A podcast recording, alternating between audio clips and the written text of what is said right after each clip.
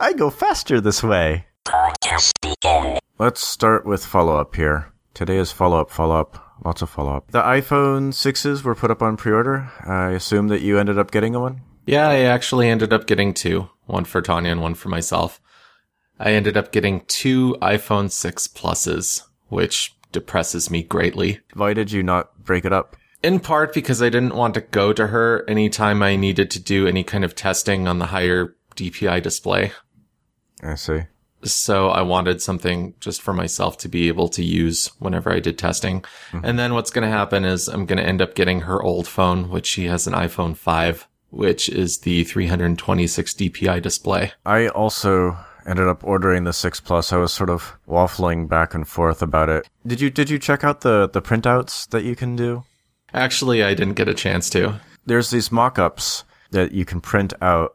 If you do so, you'll find that the six Plus is indeed enormous.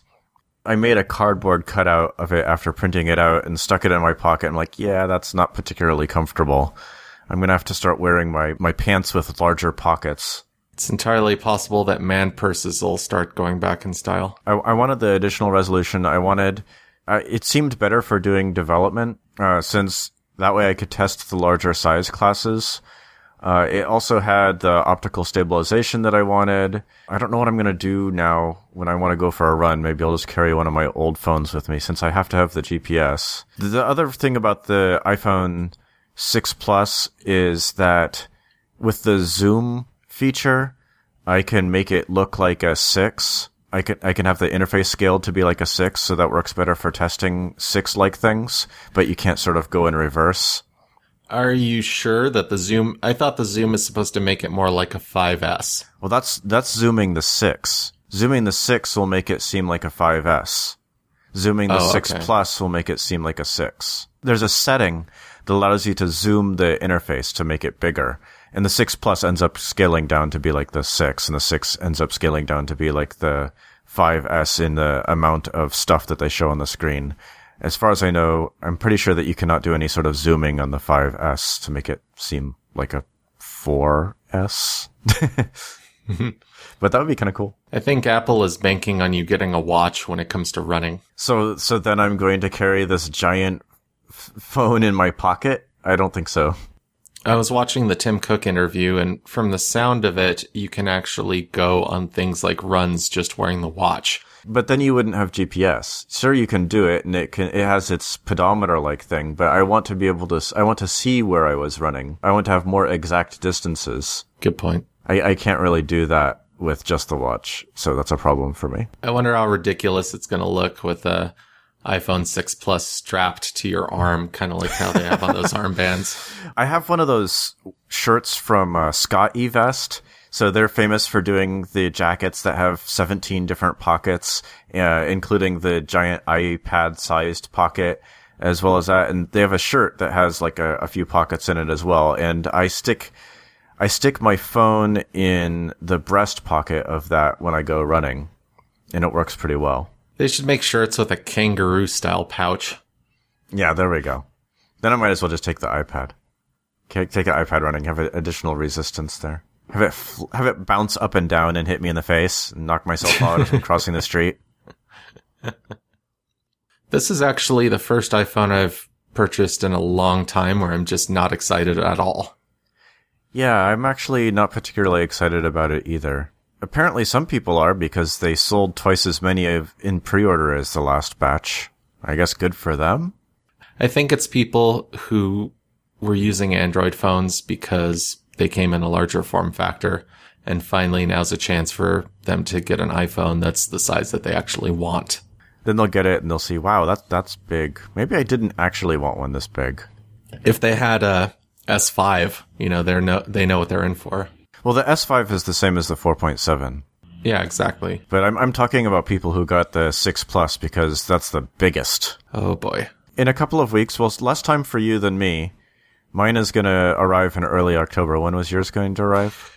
Mine should be arriving on Friday. You you get to find out if you're going to get painful pockets much sooner than I will. Have you done practicing by, like, putting a checkbook in your pocket? Because it's roughly the same size as a checkbook. No, I haven't. I'm just going to have to suck it up and deal with the pain of having a large phone. I, I tried that out, and I'm like, oh, that's that's not too bad. And I also tried putting a three D S X L in my pocket because it's it's a bit smaller than that and definitely a lot wider. I'm like, that fits in my pocket. I should be okay. I think that's why they had the rounded corners on the phone this time around. Yeah, so you don't stab yourself? Well, so it doesn't have as much of an indentation on pants pockets. Yeah. It also makes the thinness sort of critical. Next bit of follow-up, also relating to the Apple event. We were wondering how the phone authenticates for Apple Pay because it doesn't have a Touch I D sensor. And what we found out was that you authenticate it with your phone. It looks for a constant contact with your skin, and as long as there's constant contact with your skin, you don't have to go and put in, uh, you don't have to authenticate with your phone after that. So you're saying that you put the PIN number into the phone and it unlocks the watch? Yeah, basically. There's a, there's a thing on Mac Rumors mentioning it, and I quote, "When the user first puts on the watch, they must type in a PIN to authorize Apple Pay. Once it's on, the watch uses a constant skin contact, which it can sense using the sapphire-covered lenses in the underside of the device to authorize payments. However, once the device is removed from a user's wrist, they must re-enter the PIN when putting the device back on their wrist." It doesn't specifically say where they're entering the PIN. That's true.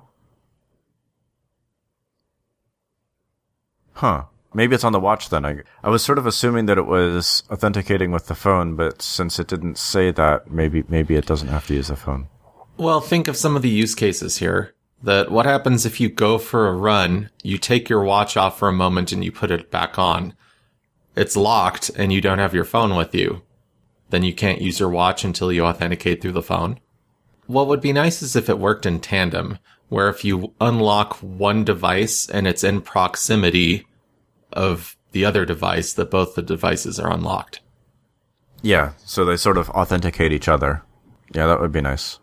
There was an article a while back, I'd say over a year ago, where somebody said that if they had a watch and all the watch did was enable them to not have to unlock their phone, they would get one on principle. I know Touch I D alleviates a lot of that, but Touch I D is still kind of buggy at times. That uh, I have moments where I have to put my thumbprint in multiple times. Or, or resort to the PIN. Or, yeah, revert to the PIN. Gruber has said that the Touch I D has improved in this iteration of the iPhone. Did he actually do tests, or is that just his gut feeling? Uh, not quite sure about that. Okay. But something to keep in mind as well. In the beginning, when I first had Touch I D, it ended up working perfectly, and then it ended up degrading over time, which they had put out a software update in order to address that issue. However, I still get that from time to time. Mm. And I have to delete my thumbprint and then re-add it. I've I've never deleted my prints and re-added them, so I guess maybe I'm lucky. Speaking of Gruber, I guess he had a bunch of thoughts on the pricing of the watches. Did you want to go over that? Yeah, I found that really interesting. I mean, he said that for the stainless steel sapphire watch, that he's expecting that to come in at nine ninety-nine. The the stainless steel slash sapphire watch, I think that a lot of people were, were probably sort of expecting to get that one. But if it's one thousand dollars, then the that that's definitely not the bulk item. I was thinking more along the lines of four ninety-nine for the stainless steel sapphire one. That seems more reasonable. I think his guess for five thousand dollars for the edition version is very likely, especially given what everyone said about all of the bracelets and the cost of the gold itself and comparisons to solid gold, uh, Rolex watches, et cetera. He did point out in the article that the edition edition is going to be solid gold and not plated gold. Yeah. So the, the, just the gold itself is pretty expensive, if even if you were just to melt it down. If you look at like the watch guy's review of the Apple Watch, where he just talks about it as a watch and compares it to other premium watches that he's worn, he notes that like a lot of the bands are extremely premium, and he's like, uh, for like the leather, for example, he says that he's never seen a three hundred fifty dollars watch that had leather bands that were that nice, and that a lot of care was put into the the steel link bracelet as well. With uh, they're extremely precisely machined, and like gradually get thicker toward the outside, and just that it looked extremely premium. So those those particular bracelets are probably expensive on their own. I mean, I'm sold on getting a watch. I just don't know how much I'm willing to put into it. So for the more expensive version, I don't see as many people dropping money on that because of the fact that the technology will get outdated within a couple years. Right. And that's sort of the, the big hit against it compared to the more established time uh, timekeeping pieces. Those ones, they'll basically last forever. Whereas this, y- even if it does last forever, which it probably wouldn't, you wouldn't want it after a certain number of years because it would seem old. The only way I would consider getting one of the more expensive watches from them is if there were some kind of bona fide trade-in program. Maybe they'll present something as soon as it's released. I would hope that this is the kind of thing that Apple would think of, because if they really want that super premium market, then you would want to have options there. Like, maybe it costs, uh, maybe they have a version that costs the, the super, ex- already a super expensive five thousand dollars, but they have another version that's like ten thousand dollars, but we do lifetime upgrades of the base or whatever. Yeah, something like that I would actually consider. Or even if it were where you pay a little bit more money, but you're guaranteed where an upgrade will only cost, say, one thousand dollars. Only. But I guess as long as you're sticking with the gold. Exactly. Where if you trade in your old gold watch from them for a new one, that you that you pay one thousand dollars and hand in the watch and get a new one. So getting back to the Apple Pay stuff uh, a little bit, it seems that uh, the timing for Apple Pay is sort of just right, because there's a bunch of regulations that are going to be going into effect shortly that essentially require vendors to buy all new point-of-sale upgrades. Is this all vendors, period, or all vendors above a specific size? I don't know exactly what the regulation is. I guess we can look at that. So the regulation appears to be, as of October two thousand fifteen, any merchants that do not support E M V credit cards, that's smart cards with integrated circuits that enable point-of-sale authentication and help prevent help prevent fraud, will be liable for the fraudulent use of counterfeit, lost, and stolen cards. Aren't they liable right now? I wasn't sure. I had said that they were that in most cases that they were liable in our previous podcasts, and I wasn't completely sure, so I went and I looked it up, and it does look like I was right in that the merchant is generally liable already. So I'm not sure if there's some sort of increased liability or if it's related to the merchant's own insurers, as in the insurers will no longer have to pay out uh, claims from that kind of fraud, or, or what exactly the deal is. Maybe it's decreased liability for the merchant if they get these new terminals installed. Maybe it is decreased liability, and that's why they want to do it. But that doesn't sound like something where they're forced to upgrade, though. And the article that I had seen was that they're essentially forced to upgrade. What happens to mom-and-pop shops? Well, I think generally they get the equipment for basically close to free, don't they? Or do they, or do they have to pay a re- rental fee? Do you have any idea?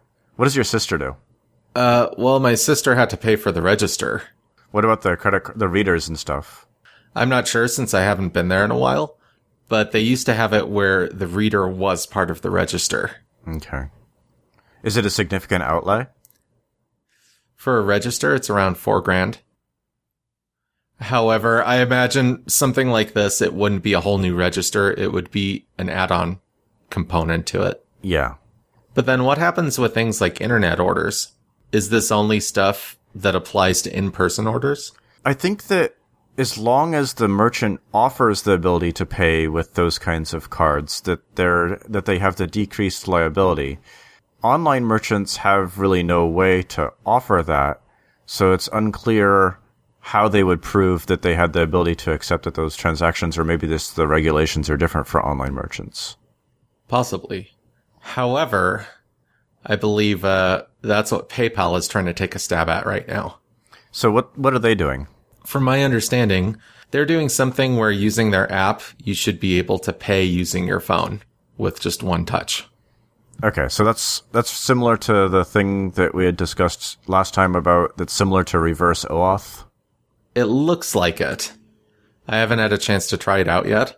They're specifically going on the attack, trying to decrease Apple's credibility when it comes to Apple Pay. What, did they do anything? Did they mention Apple specifically?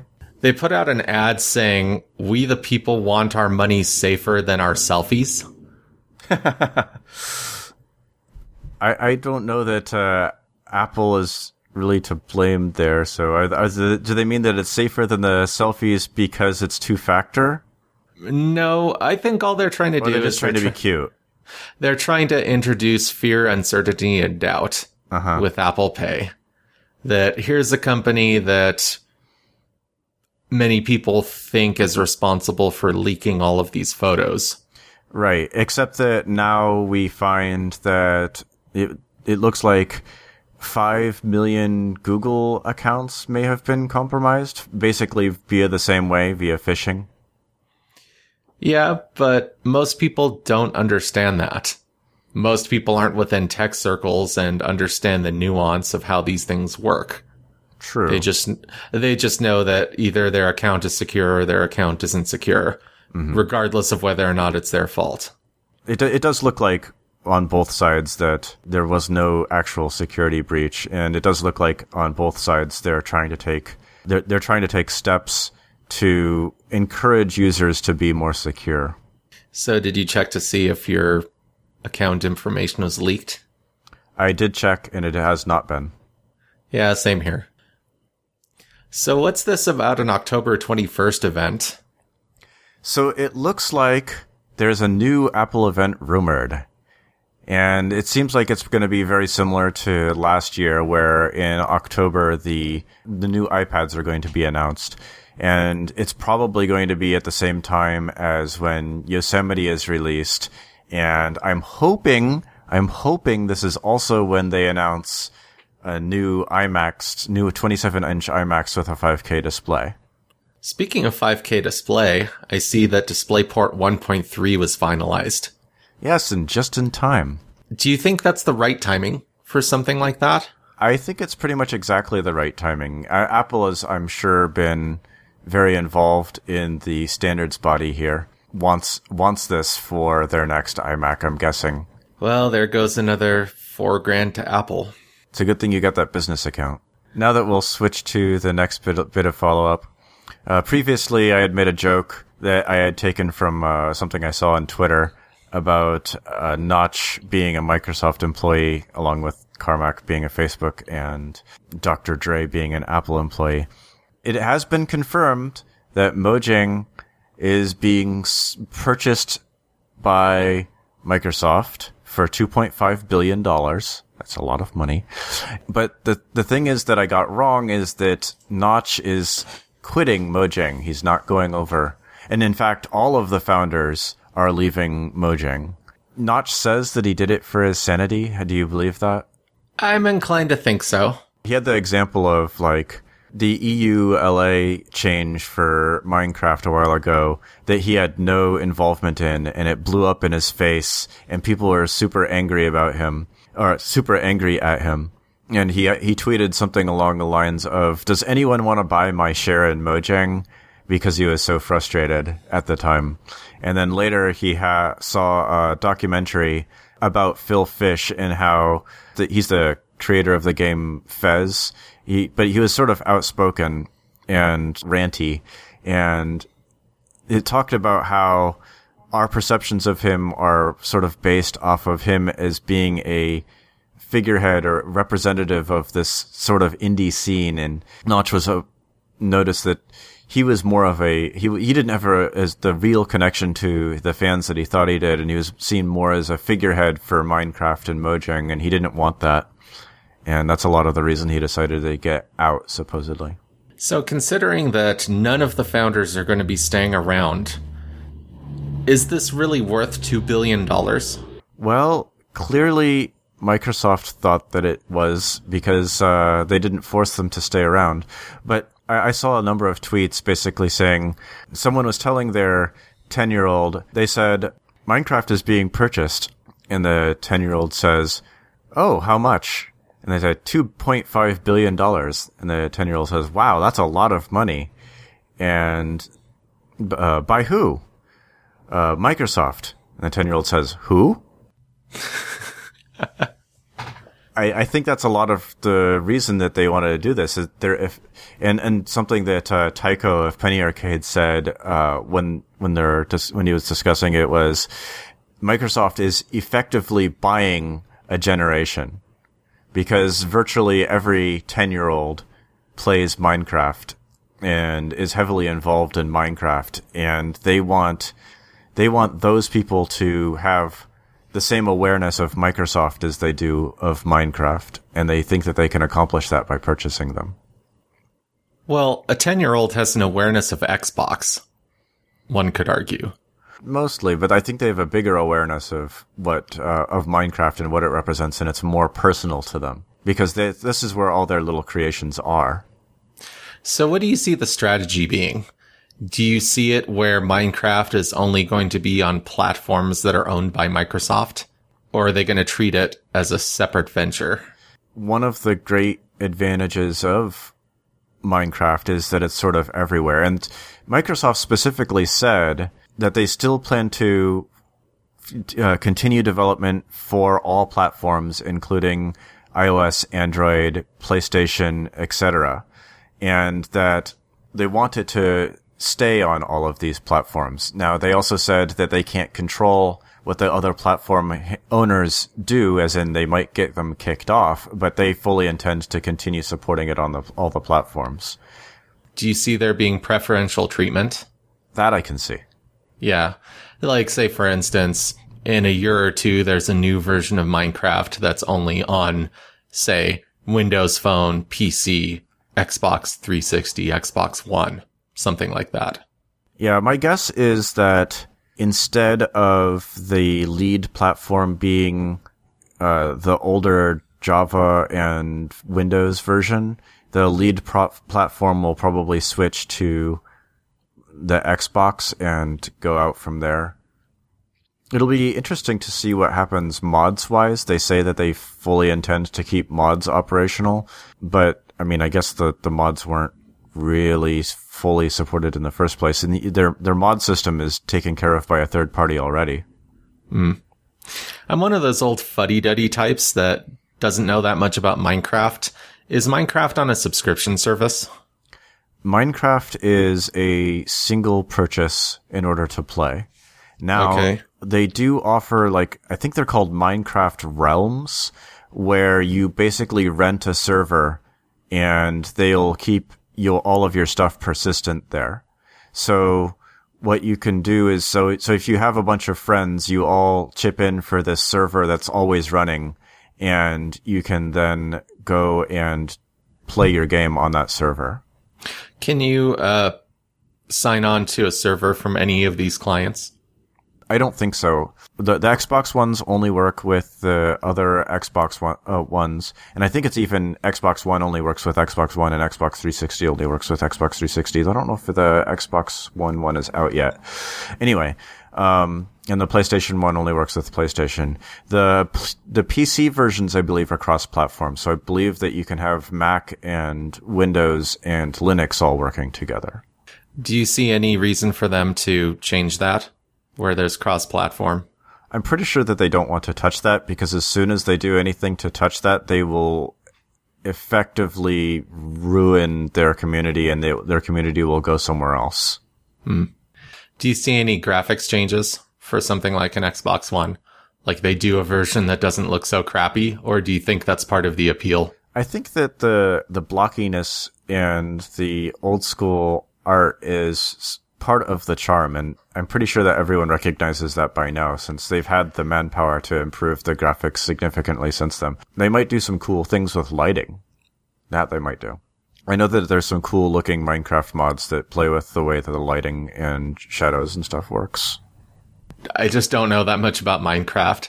It's one of those things where uh, some games I specifically avoid, because I don't want to be sucked in and have. That's, that's one of fifteen. Those games where you, you're very afraid of how much of a time commitment it would be. Yeah, I'm afraid of Minecraft. I'm afraid of World of Warcraft. Are you also afraid of Hearthstone? Yes. Okay. Just checking. Anything from Blizzard, I'm afraid of. What about the regular crafts, just the R T Ss? Yes. I haven't played any of the new StarCraft. I think the last Blizzard R T S game play I played was Warcraft three. Okay. You didn't even play StarCraft two? Nope. Wow. Yeah, I just, I didn't want to be sucked in. What about when Quake Live is released on Steam later tonight? Are you going to play that? Is, or is that too too much of a chance of getting sucked in? Or F P S is different because you can just go in and out really easily. I didn't even know that it was coming out. Apparently, Quake three Live is, which was previously all browser-based, is going to be on put on Steam tonight. So I guess you no longer have to deal with plugins to your browser to play Quake Live. What's the rationale for that? I think that they determined that being embedded in a browser was not, not the way to go, and that Steam was a significant enough distribution platform that they could feel like they're everywhere, especially since uh, Steam is now on Linux and Mac anyway. So going through multi-platform isn't a big deal. Does anything new come to it? Uh, they have made supposedly some updates that are very slight modifications from the original. I guess they did not take out strafe jumping, but they did make it easier to do, like with a specific key or something that you could press. So one one key press makes it where you go forward and to the right and jump. How does that... I, I think the idea was that they they didn't want to take away this, what was originally basically a bug, because so much gameplay has been built around it. Mm. But they wanted to enable newbie players to be able to do everything that advanced players can do without too much trouble, and not have it be sort of a dexterity thing, but instead be more incorporated into strategy. That sounds truly terrible. A lot of people complained. Well, I mean, I know that uh, the bunny hop is one of the staples of first-person shooters from the late nineties and early two thousands. It'd be funny if you saw people like on actual battlefields jump hopping around. Yeah, or even Call of Duty. I go faster this way. Kind of bums me out that there's work going into Quake Live, but there's nothing like that for, say, Doom one or Doom two Live. Well, I think that since it already had robust multiplayer, you know, over the internet, uh, that, that might be part of it. Mojang being purchased by Microsoft sort of makes you wonder about how this fits into Microsoft's overall strategy, and how it fits into their announced strategy of doing stuff to get people to work. How, how do you how do you think, does this fit in with the rest of Microsoft? I think when the C E O of Microsoft said that Microsoft is a company about getting stuff done, I think he specifically blanked out on the Xbox division. I think they're starting to make it where Xbox is going to be treated as a completely separate company. It's this thing that brings them a lot of mind share, because people typically like their Xboxes and people typically like gaming on the Microsoft platforms, but it doesn't really make that much money, so they can't just have it be independent, and but it doesn't really fit in with everything else they do. It's just sort of an odd thing that they have laying around. If there's one thing that I can conclude from the Mojang purchase, Microsoft is not looking to spin off the Xbox division. Yeah, they're they're definitely keeping gaming stuff around, and they they. I wonder if they're going to have any sort of Minecraft branded uh, additions, like it becomes its own division kind of thing, with Minecraft themed this and Minecraft themed that, uh, and maybe even specific hardware. That would be sort of weird. I bet that Minecraft is going to be on Games with Gold. The other interesting thing with Minecraft, I don't remember where I saw it, uh, but I saw somewhere that Microsoft is expecting to recoup their investment in Minecraft by sometime in two thousand fifteen. How does that work? Well, I do know that they are still getting lots of sales, mm. but beyond that, I really don't know. Part, part of it could be that they got Mojang's assets, including their cash assets, when they did the purchase, so it doesn't, so it wasn't as significant of a cash outlay as it seemed. This is actually part of the reason why I think it'll be continue to be on all platforms, and they may even want to try and expand the platforms that it's on, so they can basically make Minecraft ubiquitous and have try and get everyone, not just all the ten-year-olds, to play it. Maybe I'll give it a shot. I won't be available next. I won't be available next week for the podcast because I'll be busy playing my, Minecraft. Well, we can just we, we can just have a session from within Minecraft. We can we can we can curse those creepers like it while while discussing uh, your new phone. I'll be d- busy doing my mock-up of the Starship Voyager, getting getting assimilated by a Borg cube.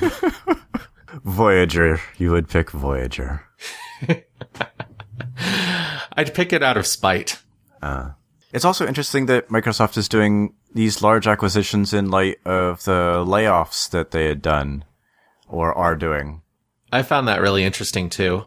I think what they're trying to do is they're trying to make their company broader and not as deep, if that makes sense. So you think that a bunch of specialists are gone? Microsoft is wanting to do more things with fewer people. I, I know that that's sort of the route that Apple likes to take as well. The amount of developers that Apple has, I believe, is considerably fewer than like the amount of developers that Google has, and I think also Microsoft has. But in Apple's case, it's not like they're trying to do lots and lots of things. They're a functional-based company and not a division-based company. So in Apple's case, I would be inclined to say that it would help them to have more developers doing fewer things.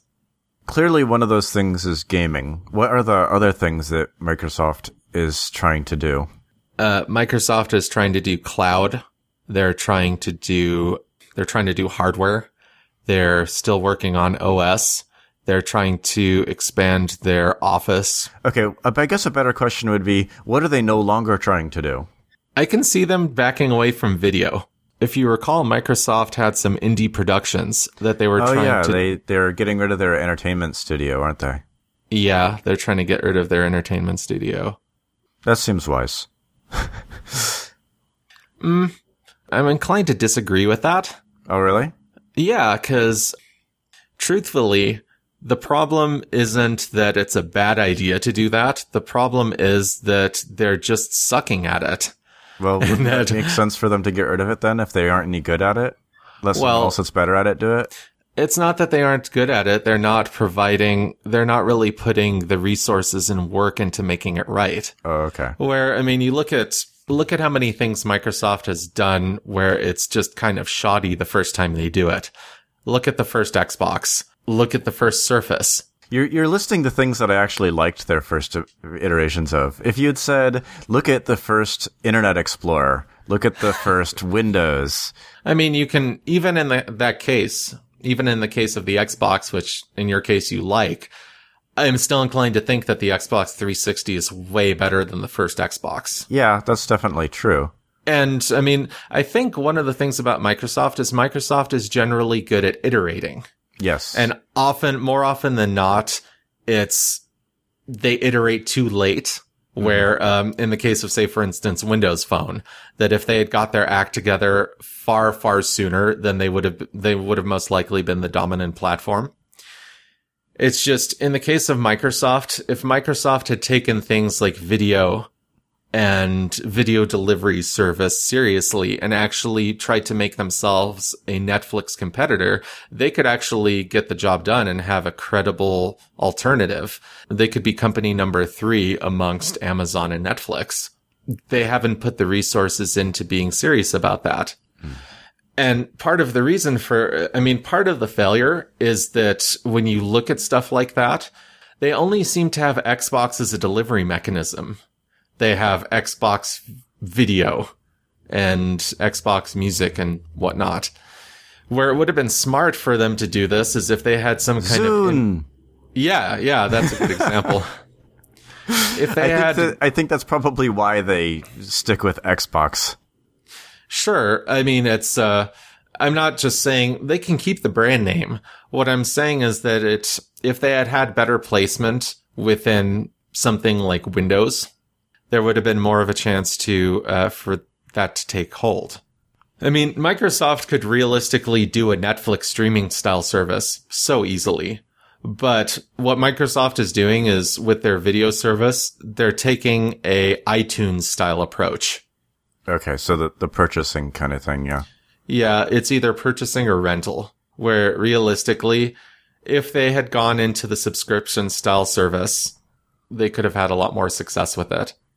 And one of the things that I wanted to talk about was that Xbox having a Prime style service when it came when it comes to things like well they would um, have to they would have to roll it into Gold, Xbox Live Gold. Sh- sure, or even have another tier like Xbox, you know, Xbox Platinum, something I don't think like that people that. would want that. I think that you have to do it like Amazon does it with Prime. You're either in Prime or you're not in anything.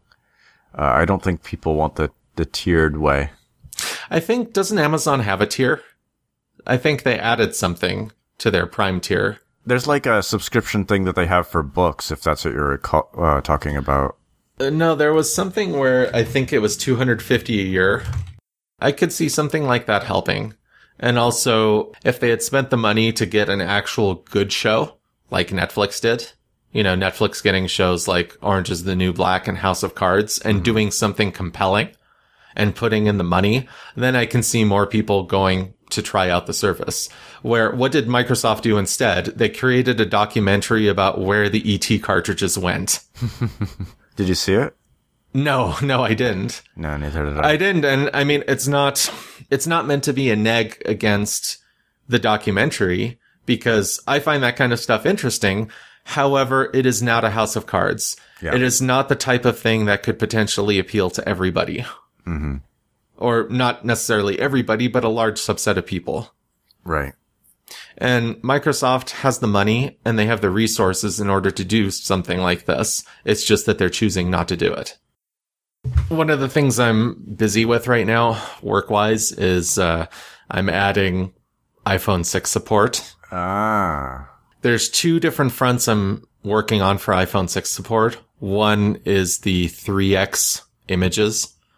So one of the things I'm switching within our software is our software is going to start making one X, two X, and three X size images.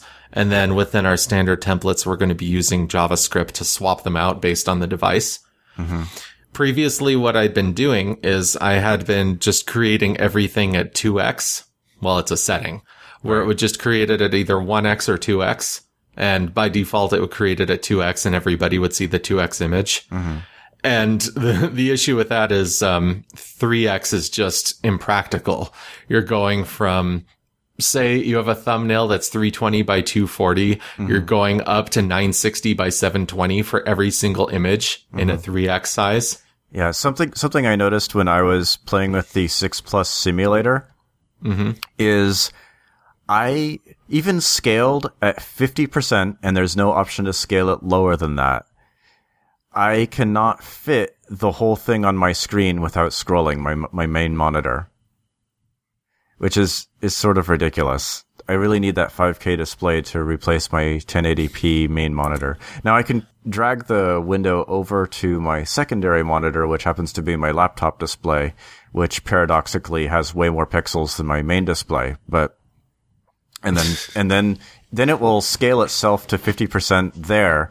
When I drag it back, it will be considered scaled to twenty-five percent, which is not an option, but it will do it, and it will then be the correct size. What's the resolution on your primary display? Uh, just ten eighty p. Ugh. Yeah, I, I've been meaning to get a bigger one for the last four years, mm. but haven't gotten around to it. I'm working on one X, the one X, two X, and three X sizes, and the other thing I'm working on is H two sixty-five support. How tricky is it to do the H two sixty-five? Um, I haven't really started on it. However, I'm thinking it's just going to be a new build of FFmpeg. Okay, and so that, is that already released? Uh, looks like it. The way we do FFmpeg is uh, there is a place where you can get static builds of FFmpeg. Like some some guy, I have no idea where he's located, somewhere in Europe, which we just link the people who use our product to that page where they can download the static versions rather than having their dumb hosts compile a version, which they always, the hosts always seem to get wrong for some reason or another. Mm. So I wrote the guy and asked him, yeah, can you get H two sixty-five support in built in? Mm-hmm. And he said, oh, it won't. Um, we need to wait until the new ver- next version of FFmpeg is out because there's build problems. It works within Git, but it doesn't work in the release. The release just came out on Monday. So he's like, yeah, I'll update it. He wrote me and he's like, yeah, I'll update it. Here you go. And, you know, it looks like there's H two sixty-five support built in. Nice. So as soon as I get my iPhone six Plus, I will test it out. I'll I'll test it out and see if it works, and if it works, announce it. Okay, let's let's kick out one more. So it looks like Alienware decided to make a P C that also has the central core, similarly to the Mac Pro does, except that they made theirs sort of triangular instead of round. So looking at it, it looks like the symbol for the Brotherhood of Nod.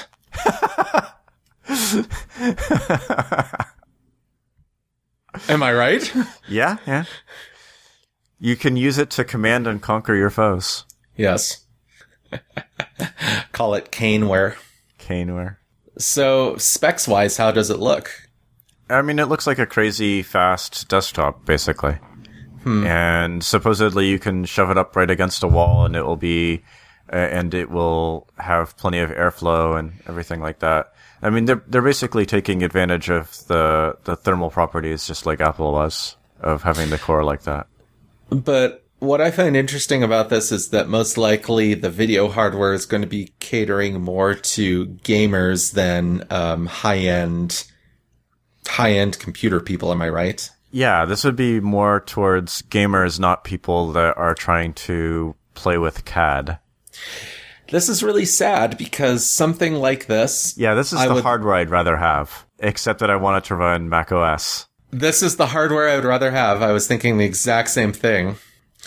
I don't know, why doesn't Apple take its gaming seriously? I guess they figure everyone's just buying an iPod Touch to do their gaming. I mean, it's just... I guess it's a chicken and the egg problem. You basically have mobile G P U hardware on all of your devices except for the Mac Pro at this point. Yep, pretty much. And because of that, the game, there's less of a chance that the games are going to be ported over. And in turn, it, uh, the cycle repeats itself.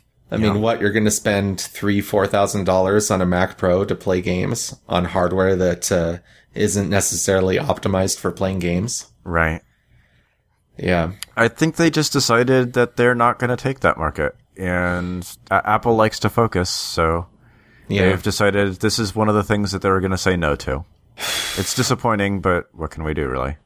Well, with the Mac Pro, even if they just had... It wouldn't even necessarily have to be a new machine. If they just had the option to swap it out for video cards that were more tailored for gaming...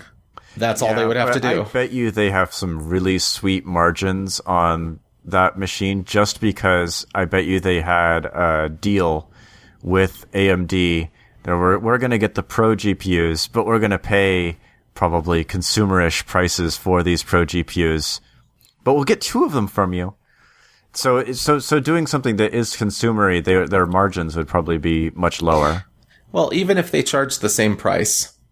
Even if they charge the same price, like starting three thousand dollars or whatnot for the Mac Pro, where you had a consumer G P U option, and then instead of, say, bumping the video cards for however much more, have a similarly spec'd option where it's instead a consumer G P U.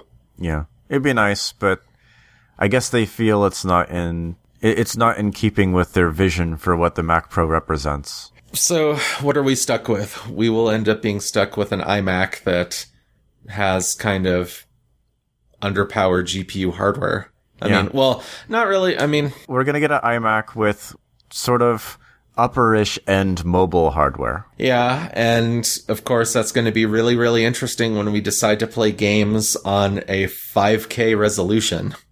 Yeah. Well, I guess Quake Live is coming out later today. Yeah. A Quake Live would run, at least. Quake Live would run. Maybe even with anti-aliasing turned on. Why would you need anti-aliasing at a five K resolution? Mm. At that point, you can't see the pixels. You don't need anti-aliasing.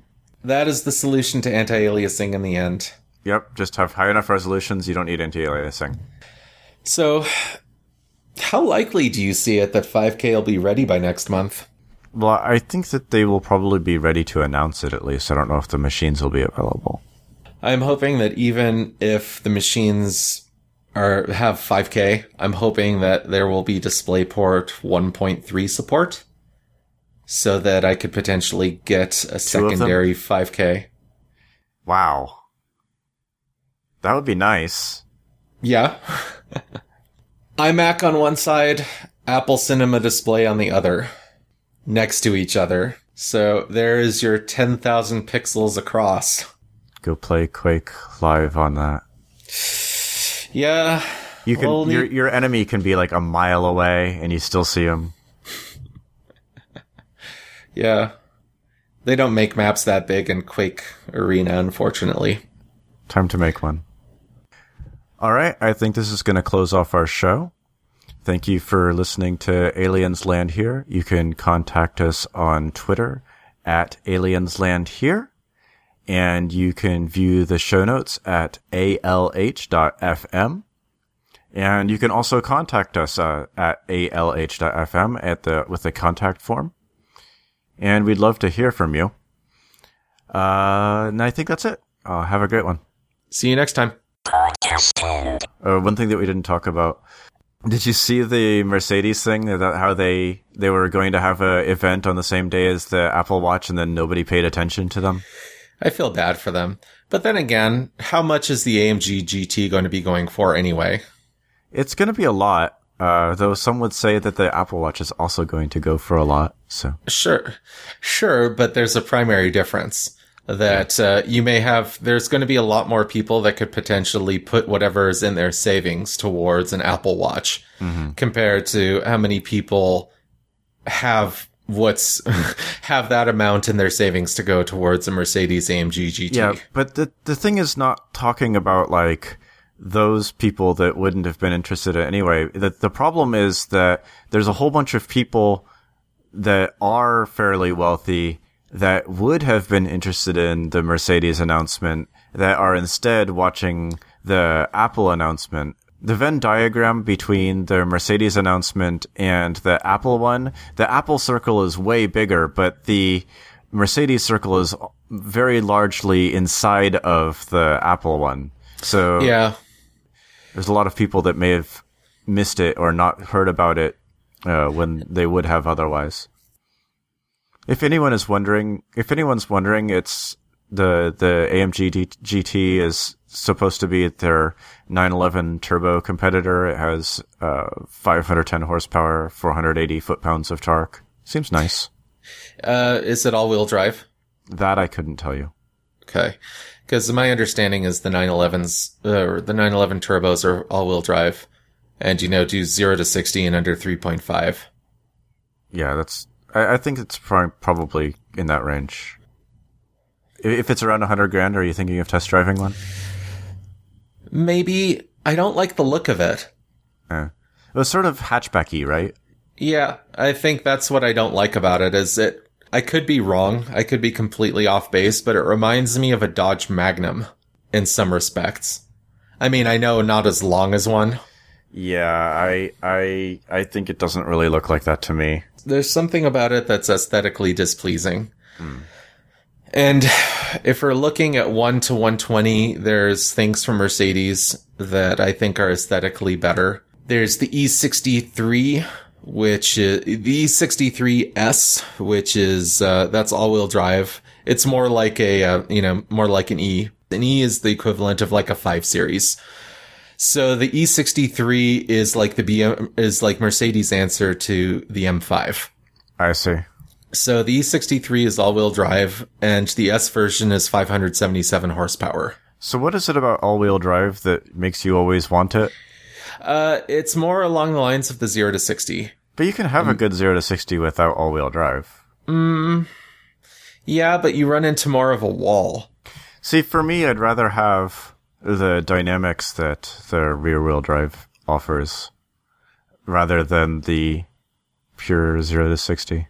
But there's, it's not just that. There's also a different feel. Like when I test drove an R eight, the R eight has more of the feel of, um, of G T R in that respect and how it grips the road. Oh, okay. Compared to something which is rear-wheel drive, like a Corvette, a Corvette, an S L, et cetera. But it's a, it's all a big trade-off. I have no idea what I'm going to get.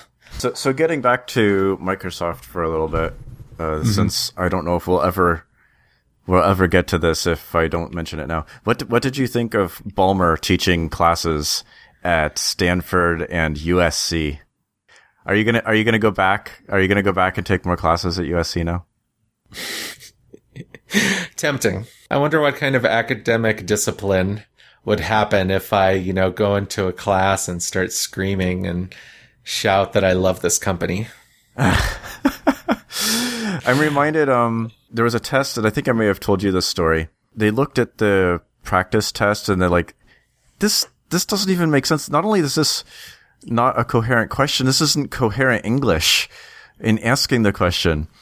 And so they went and, uh, a couple of people went into one of their friends' classes for this. I, f- I forget. I think it's one of the computer science classes, but I'm not sure. Mm-hmm.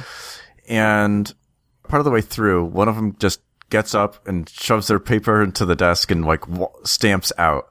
And then, uh, a little while later, another one of them stood up and like shouted, "You can't have my soul," and ran out of the room.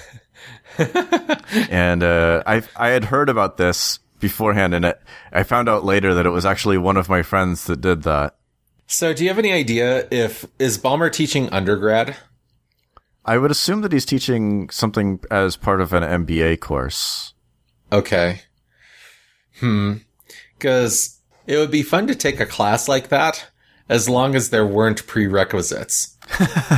Because, I mean, it, imagine that, or I guess another thing you could do is you could take a pass-fail. Mm-hmm. You could just take one class that's two units and then audit the uh, Ballmer class.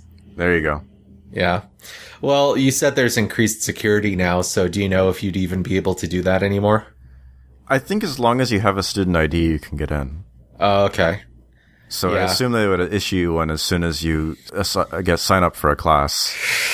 I, I don't know. I mean, uh, it would be kind of difficult, me sitting in a class just on the verge of laughter for a good hour and a half every single week or two times a week. Must not shout developers. Must not shout developers. There he is. And he's coach of, or not coach, owner of the Clippers. Mm-hmm. That's he, he, he looks like a coach, though. Yes, he does. He does he looks look like, like a coach. He looks like the stereotype I would have for a coach. Yeah, although with his kind of temperament, I don't know about having him as a coach for Little League. uh, well, maybe maybe a pitcher, because instead of throwing a chair, he can just throw the ball. I just, I was imagining just now a version of baseball with him as the pitcher throwing a chair. Getting hit. Throwing a chair, and the player has to hit the chair with a bat and pretty much smash it into pieces. That'd be glorious. That is a good idea for a video game. Ballmer chair? Yes. Ballmer chair. Well, what you can do is, uh, it's, it's set up like Bomberman. Like... you said you said Bomberman, and I heard Ballmerman. Yes, I know. That could... That's exactly. What a great name for the game, Bomberman. Bomberman. Welcome to Bomberman Live Battlefest. Exactly. And he well, just the... thro- he throws chairs, and you get you get power ups, and you have exploding chairs, and then instead of punch, you can shout developers at the chair. Well, that could be the landmine, or not the landmine, but the remote control. There you go. That shouting the word developers makes them blow up. Exactly. I think we have uh, a number one selling hit here. Either uh, with Bomberman trademark violation or Steve Ballmer likeness issues. we, we, this, is, this, is, this is a legal hurdle that I don't know that I want to traverse. between the two, I'm personally hoping for Ballmer's lawyers contacting us. We will cease and desist if I can have lunch with Steve Ballmer and get his autograph and be able to audit his course. There you go. That's a way in. You yeah. can audit the course specifically to show him that game. Okuchimoya, we are far from the bones of our ancestors.